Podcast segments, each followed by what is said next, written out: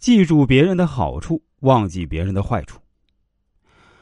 我有功于人不可念，而过则不可不念；人有恩于我不可忘，而怨则不可不忘。意思是说，给别人的恩惠和帮助，不要挂在嘴上念念不忘。对不起别人的地方，我们一定要时时反省；别人对我们的帮助不能忘记，而对不住我们的地方，需要有一颗体谅之心。他是一个孤儿，曾经先后被3户人家收养。第一户人家从5岁到8岁供养了他3年，后来他们因为有了自己的儿子，便将他送了人。他不肯走，结果被养父母打得浑身是伤，实在挨不过痛不过了，才断了回去的念头。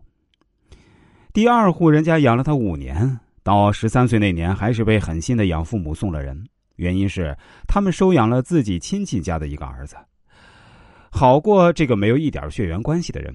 他还是不想走，哭着喊着：“爸爸妈妈，你们别赶我走，我一定会听话，我会做很多事情来养活自己，只求你们别赶我走。”最终他还是没被留下来，又去了第3户人家。第3户人家只养了他1年，就因为不愿意拿钱供他上学，而将他赶出家门。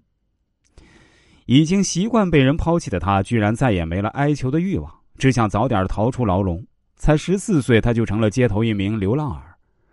刚开始他只能在垃圾桶里捡些剩饭吃，后来他结识一些流浪儿，于是便跟着他们一起卖花，给人擦皮鞋，四处捡破烂，困了就睡在商店门口，第二天天不亮就被商店的主人用脚踢醒。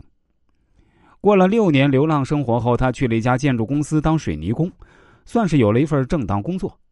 他用那点可怜的收入报考夜校，获得自考文凭那年他已经22岁，顺利进入一家公司当起了推销员。还有什么苦他没吃过呢？正是由于他能吃苦，他的业绩很快便排在了所有推销员前面，他当上了销售部经理。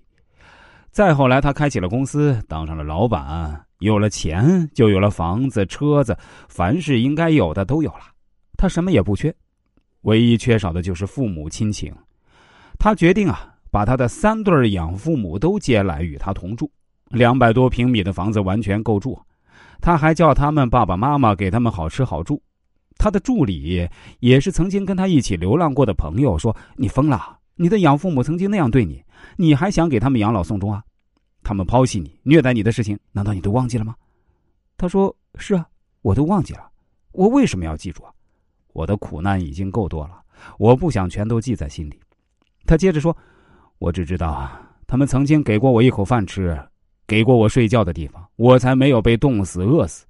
如果没有他们，我很难活到今天。